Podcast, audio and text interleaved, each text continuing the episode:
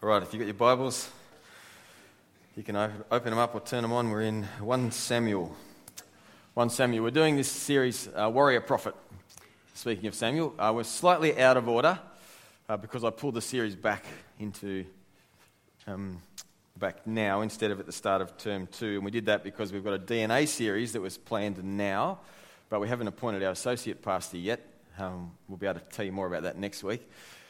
And so we've got some work to do before we get to that kind of vision series. So we've bumped that to the start of next term. So now we're doing Warrior Prophet now. Um, and first off the rank uh, for Warrior Prophet was going to be Anne Cutchy talking to us about Samuel's mother, Hannah. Um, but three days was a little too short notice for, um, for that. So we've, we've shifted the, the order around and we've got Anne next week bringing us that beautiful, beautiful story. Uh, so we're starting in chapter 2 and 3 of 1 Samuel. Isn't this world that we're in now, isn't it a messy place? I don't know how you feel about the political scene in Australia or across the world. Anytime you kind of check your, if you're into politics at all, or world leadership, or, um, or sociology, uh, movements across society, those sorts of things, anytime you check the news now, it's just alarming and depressing, um, I find what's happening across our broader society. And even closer to home, in our family and friends, in our workplaces, often things are really tough. Even in the church, sometimes we feel like it's a mess. Are there any situations in your life now, um, like socially, relationally, more globally, um, at work, vocationally, where you just think that is a mess? Well, you're in good company with Samuel because wait till you hear what his world was like. Uh, Samuel, um, Samuel's born into that period in Israel's history, which is the end of the Judges. So if you, if you know your Bible chronology here, remember you had the people of Israel, they've come out of Egypt. So Moses has led them in the Exodus out of Egypt, and then you've got Joshua who uh, leads them into the promised land, and they have that kind of conquering victory, and they claim a lot of that, well, most of that land as their own that way. And then they hit, hit a period where they're just led by judges, by people God raises up. So, and the pattern is the people of Israel depart from God and they uh, worship idols and things like that. And then they get oppressed by an enemy, and then God raises up someone like Gideon who delivers them from their oppressors and returns people to the worship of God. And then they cycle down again, and then God raises up another judge um, like Ehud or Deborah or someone, and who delivers them from their enemies, and then they. But Judges, if you read it, if you read it through, is a depressing cycle that is just getting worse and worse and worse. And worse, at the end of Judges, the last judge that we hear about is Samson, who is a total wombat. He hardly acknowledges God at all. He's, he's entirely blinded by his lust and his pride and his. Um, and even you know, Samson, we, all, we kind of know the story of Samson with his, with, his, um, with his big muscles and his hair and his, let me die with the Philistines, big climactic. I killed more people in my last act than I did my whole um, warrior career. Um, but even then, his prayer is, God, give me vengeance on my enemies. there's, there's hardly an acknowledgement of God in Samson's world at all. And he's the, he's the Israelite hero at the end of that uh, period. This is the period in Israel's history that Samuel, the boy, is born into. Um, it, Judges ends with that line, you know, in, in those days Israel had no king and everybody did as they saw fit. It's just anarchy in Israel.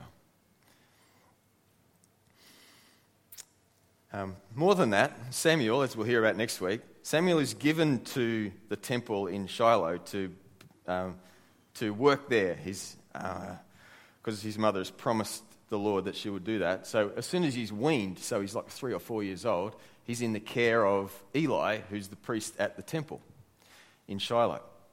Now you'd think, oh, that's nice. At least it's the temple of God and it's a sanctuary and people are going to care for him there. Well, not so, because we read in Judges, uh, in um, 1 Samuel, and you can read through all this, that Eli is a nice enough guy, but he's weak and a little bit greedy and indulgent and whatever. And his sons are atrocious. They are corrupt, corrupt, corrupt. So people would bring sacrifices to God. So there's still God fearing people in Israel and they come to the temple at Shiloh and they, and they want to sacrifice to God and they bring their, their you know, animals to be able to sacrifice. And Hophni and Phinehas, that's Eli's sons, who are serving as priests with him, Hophni and Phinehas will come along and go, I'll tell you what, I'll just get my three pronged fork and I'll jab it into that thing and I'll pull it out, and whatever comes out is for me and the rest is for God. And, and or they'd say, oh, before you boil that meat or put it in that pot, uh, just give us the whole thing and we can roast it. Which is totally not part of the system at all. Um, and they want the fat and all. And if people protested and said, well, at least let us clean it up for the sacrifice, they would just go, no, and they'd take it by force. So people are just, people are bringing sacrifices to God, and these priests are just stealing it to eat and get fat. More than that, they're seducing the women who serve at the temple for sexual favors. They're abusing their power as priests for their own sexual gratification. This is the world that Samuel's born into, and this is the temple that he's given to as a three and a four year old.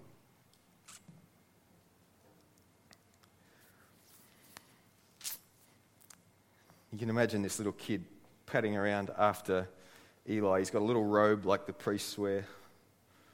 He trots around after Eli, helps where he can. His parents visit once a year, and he gets a new coat from his mum each year. And he serves the Lord by waiting on Eli. Now, Eli knows that his sons are corrupt. We need to get this background. Um, and he calls them in, especially when he hears that they've um, been using temple girls for sex and stuff like that. He calls them in and he says, You're sinning against God, but they don't stop. And he doesn't stop them. He actually says, If you sin against somebody else, God might forgive you, but who's going to forgive you if you sin against God? But they still don't stop, and he doesn't stop them. One day, a man of God comes to Eli. He's a prophet who's coming from God with this uh, word from God for Eli. We're going to pick this up in verse 27 of 1 Samuel chapter 2. One day, a man of God came to Eli and gave him this message from the Lord.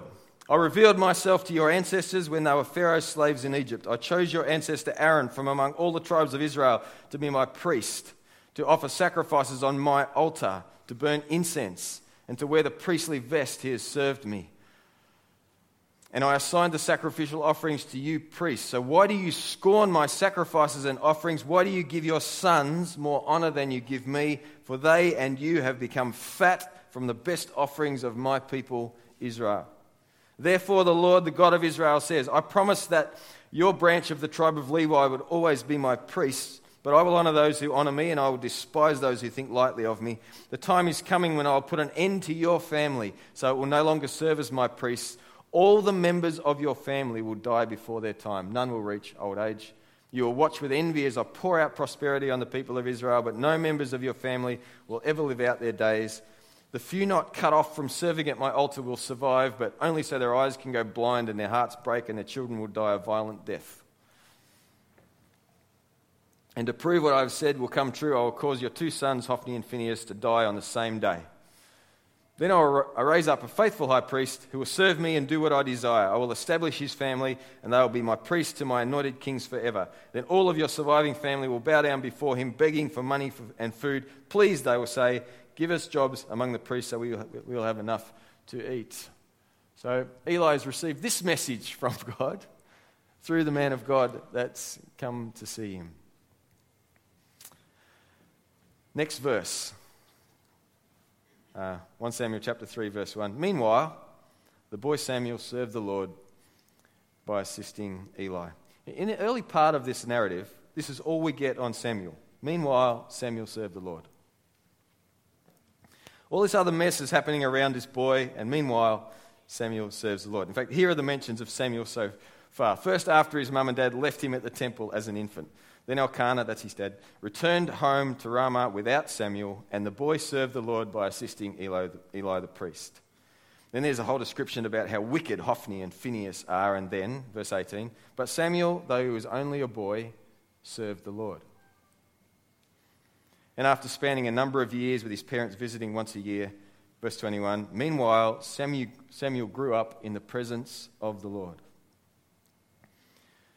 And if you have a look at your Bible timeline again, this is, this is Samson's era.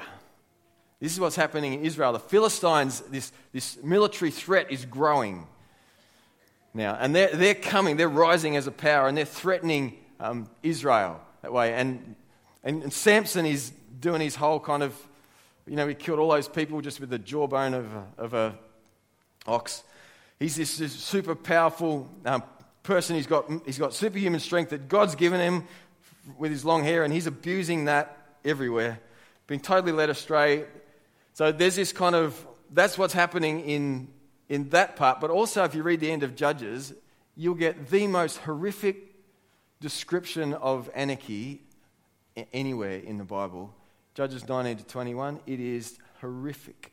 Let me tell you the story, some of the story in brief. There's a Levite, and he's traveling through the country. Samuel's about probably four, five, or six now, growing up in this corrupt temple when this is happening. This Levite is traveling through the country of Israel. He stops in this um, town in, in the tribe of Benjamin. He stops there to try and get lodgings for the night. He's got with him his concubine, wife. It's hard to know what the text actually means. Deliberately obscure. It's a lady that he's doing life with. He's just spent actually a couple of days with the, her father. So he's been at the family home and they're doing all their family stuff like that. And then he's traveled with her through and he's, and he stopped at this town in Benjamin. He's waiting in the square, which is the custom in that culture, for someone to offer them lodgings for the night. And this old guy comes into the square and says, Ah, don't stay here. Come and be. Um, quick, just whatever you do, don't stay here. So they go back to this old guy's house. And now, this old guy, who we find has got a virgin daughter with him, and this Levite and his partner are now in the house. And this angry mob of men from that city, they, they know, they saw this guy in the square. So they come to the house, bang, bang, bang on the door, bring out that man so we can have sex with him. Not like so we can be romantic, right? This is like so we can use him as like we want to gang rape that man that came out that, that is in your house. And the guy says, Don't do this wicked thing because this man is a guest in my house and you would breach the honor code of my house by damaging my guest. That's an interesting interpretation of the wicked thing in that space. But they just pound, bring him out, bring him out, bring him out. It's just threatened. In the end, the guy, the Levite, who has just spent a couple of days with his father in law and, and his partner, grabs his partner and shoves her out the door and then closes the door behind him. And they rape her and rape her and rape her and rape her, all of them. And then she crawls back to the threshold of the door with her hand on the threshold and she dies on the porch because the door is shut and doesn't open. This is the nation of Israel. And the reason this story is in the Bible is to show us, oh my goodness, how far the people of God have departed from God.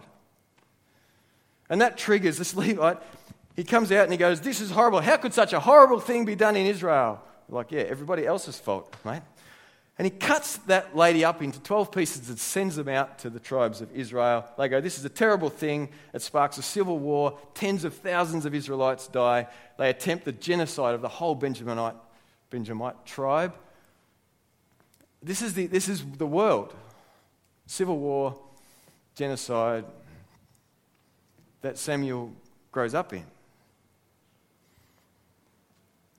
Meanwhile, Samuel grew up in the presence of the Lord. And in the sanctuary, in the house of God, where people come to offer sacrifices and connect with God, it's corruption and greed and priests abusing their power for sex, for gluttony, for pleasure in the house of God, where Samuel lived from when he was three or four years old. And here's another general comment about Samuel in verse 26 of chapter 2. Meanwhile, the boy Samuel grew taller and grew in favor with the Lord and with people. And now in chapter 3, after the man of God's pronouncement of doom for Eli's family, Meanwhile, the boy Samuel served the Lord by assisting Eli. You get this picture of this little kid against the world. One little bright light in the mess. I don't know how small or frail or helpless you feel in your world. Except it's not one kid against the world, God is on his throne. And he moves the nations and he crafts the sunrise and he puts the stars into place and his plans are unstoppable and he's looking for someone to move through. And he's found humble hearts in Samuel's parents and now in this boy. And Samuel's in the middle of this big mess and he's got nothing except a humble willingness to be available to the creator of the universe, which is far from the easy road, as Samuel's going to find out. So we, we've got so far all this mess. Meanwhile, Samuel serves the Lord. Meanwhile, Samuel serves the Lord. Meanwhile, Samuel serves the Lord. Now, now in those days, messages from the Lord were very rare and visions were quite uncommon. So Samuel sleeps right near the Ark of the Covenant, in the, which is the, um, the visible uh, pre, um, reminder of the presence of God for the people of Israel. And yet, messages from the Lord are very rare. Visions are quite uncommon. And I don't know if Samuel heard that man of God's pronouncement against Eli. Probably not. Um, and so he's got no idea that Samuel talks, that God talks to anyone like that. He's just chugging along, serving faithfully. Um, now we go from here's the general narrative about how bad everything is. Now our focus comes into one night, one encounter that Samuel's going to have that's going to shift his life. One night, verse 2 of chapter 3. One night.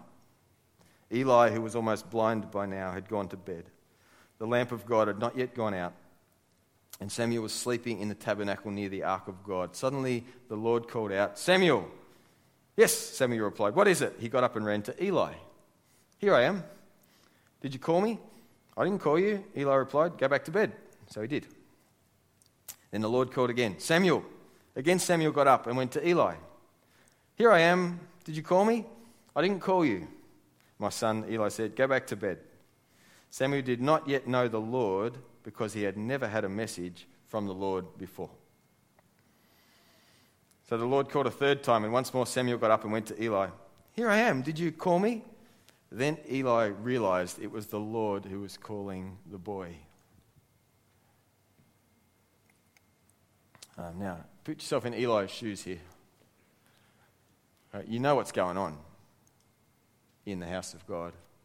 You've already had this pronouncement um, from the man of God, and now your servant, your boy, who is there, you know, to do the runaround stuff for you, is hearing from the Lord. This is not an encouraging sign for Eli. But Eli, he's a complex character. We'll get to that later. He wishes no harm on Samuel. He certainly doesn't want to fight God. Verse 9. So he said to Samuel, Go and lie down again. If someone calls again, if someone calls again, Say, Speak, Lord, your servant is listening. So Samuel went back to bed. And the Lord came and called as before Samuel, Samuel, twice this time. Some, interp- some interpreters see significance in that naming of, you know, I see you, I know you, it's you that I'm talking to. And Samuel replied, Speak, Lord, your servant is listening. Now, listen to the first thing God tells Samuel. I, when you say, I really would love God to speak to me, I've thought this lots of times. God, I'm here now, speak to me. You know what I want? I want oh, all sorts of things that are actually about me when it comes down to it. I want validation. I want to know that you love me. I want to know who I am to you. I want to know what your plans are uh, for me. I, I, I want to I want to hear what you want me to do. I, you know what I mean? Speak, Lord. Your servant is listening. I want to be the person that you made me to be, and I want to. And I want to make sure I'm in the center of what you're doing, and I want and I want and I want. You know what I mean? We have that kind of speak, Lord, to me.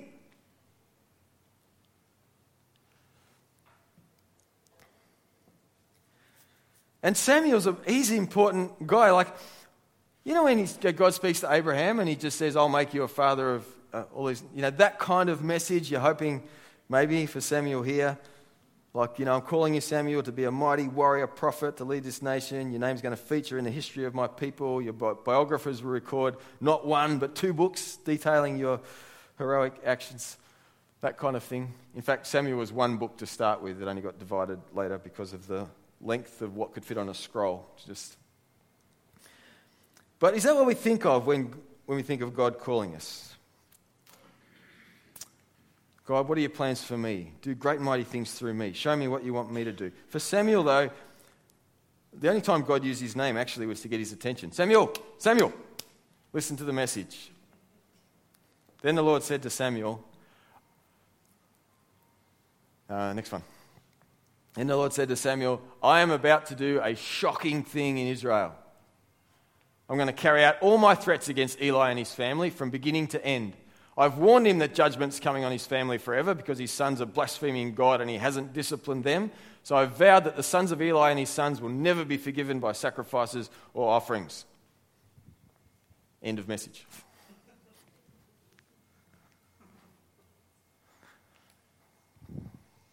How do you like that for your first message from God? Hey, Mr. Apprentice, listen, listen. Your boss and his family are toast.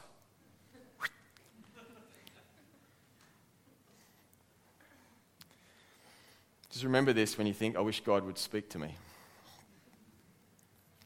Because God speaks according to his purposes, not mine. God speaks to align us with his will, not ours. You've probably had this experience uh, in a micro way, if you've ever been arguing with someone and you are so sure that you're right, um, I usually am. sure that I'm right, that is. So you go to God and you go, God, you need to intervene. Right? So speak. But you, you find out quickly God doesn't take sides, He takes over. It's about His will, it's about what He's going to do. He speaks to align us with His purposes. And in Samuel's case, he just hears from God that his whole world is doomed. All of Samuel's sustenance, actually, is wrapped up in the temple and in the house of Eli. He's the apprentice, he's got nothing else.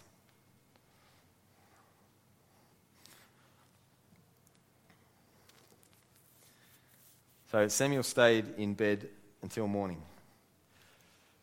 Uh, it doesn't say Samuel went back to sleep because I think he probably did. he probably didn't. He stayed in bed till morning, then he got up and opened the doors of the tabernacle as usual. He was afraid to tell Eli what the Lord had said to him. Really? But Eli called out to him, Samuel, my son. Here I am, Samuel replied. What did the Lord say to you? Tell me everything. Hmm. It seems that Eli suspected the Lord's message was about him and not good. Samuel is afraid, and this is a test. What will he do? His whole career, life, food, identity, everything. Maybe Eli senses his fear, so he ups the ante. He says, What did the Lord say to you? Tell me everything, and may God strike you and even kill you if you hide anything from me. So Samuel told Eli everything, he didn't hold anything back. He's faithful with the message that God had given him. And Eli says, It's the Lord's will. Let him do what he thinks is best. How do you like this guy?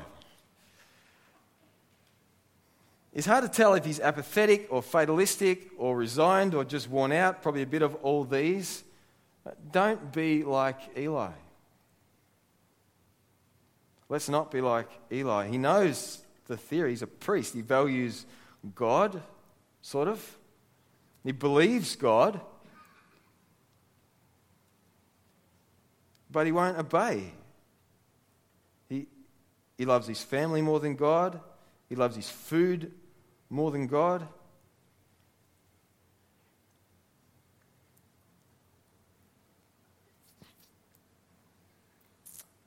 Don't be like Eli,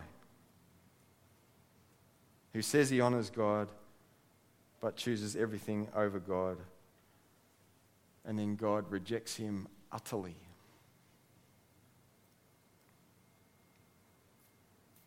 Be like Samuel, verse 19. As Samuel grew up, the Lord was with him, and everything Samuel said proved to be what? Reliable. What does that mean? It just means Samuel is just passing on what God says. And this whole story is highlighting, and you'll, you'll catch this when you hear Hannah's um, song of rejoicing or prayer Uh, as well. This whole story is about God seeking someone who will be humble and go, God is God. Someone who will, who, will not, who will not be chasing their own agenda, but will be after the agenda of God. Someone who's not trying to advance their own station in life, but wants to celebrate God's movement among his people. All Israel from Dan to the north to Beersheba in the south knew that Samuel was confirmed as a prophet of the Lord. The Lord continued to appear at Shiloh and give messages to Samuel there at the tabernacle. And now Samuel's hearing from God all the time. That's why everything he says is reliable. And the influence of the Lord grows in Israel through his humble servant Samuel. So let me close with these thoughts. Your circumstances are not bigger than God. Not in any part of our life. And if we're willing to let God turn our world upside down, we can humble ourselves and be willing vessels for whatever God wants to do through us. So, in the midst of the world around us this week, let's humble our hearts and focus our eyes on our living hope, Jesus Christ. Let's pray. Uh, Father, we know that you are not intimidated by movements across this world. We know that you are not afraid. God, we, are, we know that you are not scrambling or struggling or out of control. We know, Lord, that you sit on your throne and you move where you will. And you're looking, looking, always looking for humble hearts who will hear you and align our lives with what you're doing. And bring life and hope and joy into the mess of this world. And God, we want to be those people. So help us this week to be conscious of you and to be ready to hear you and to move where you say for the sake of your name. We ask. In Jesus' name, amen.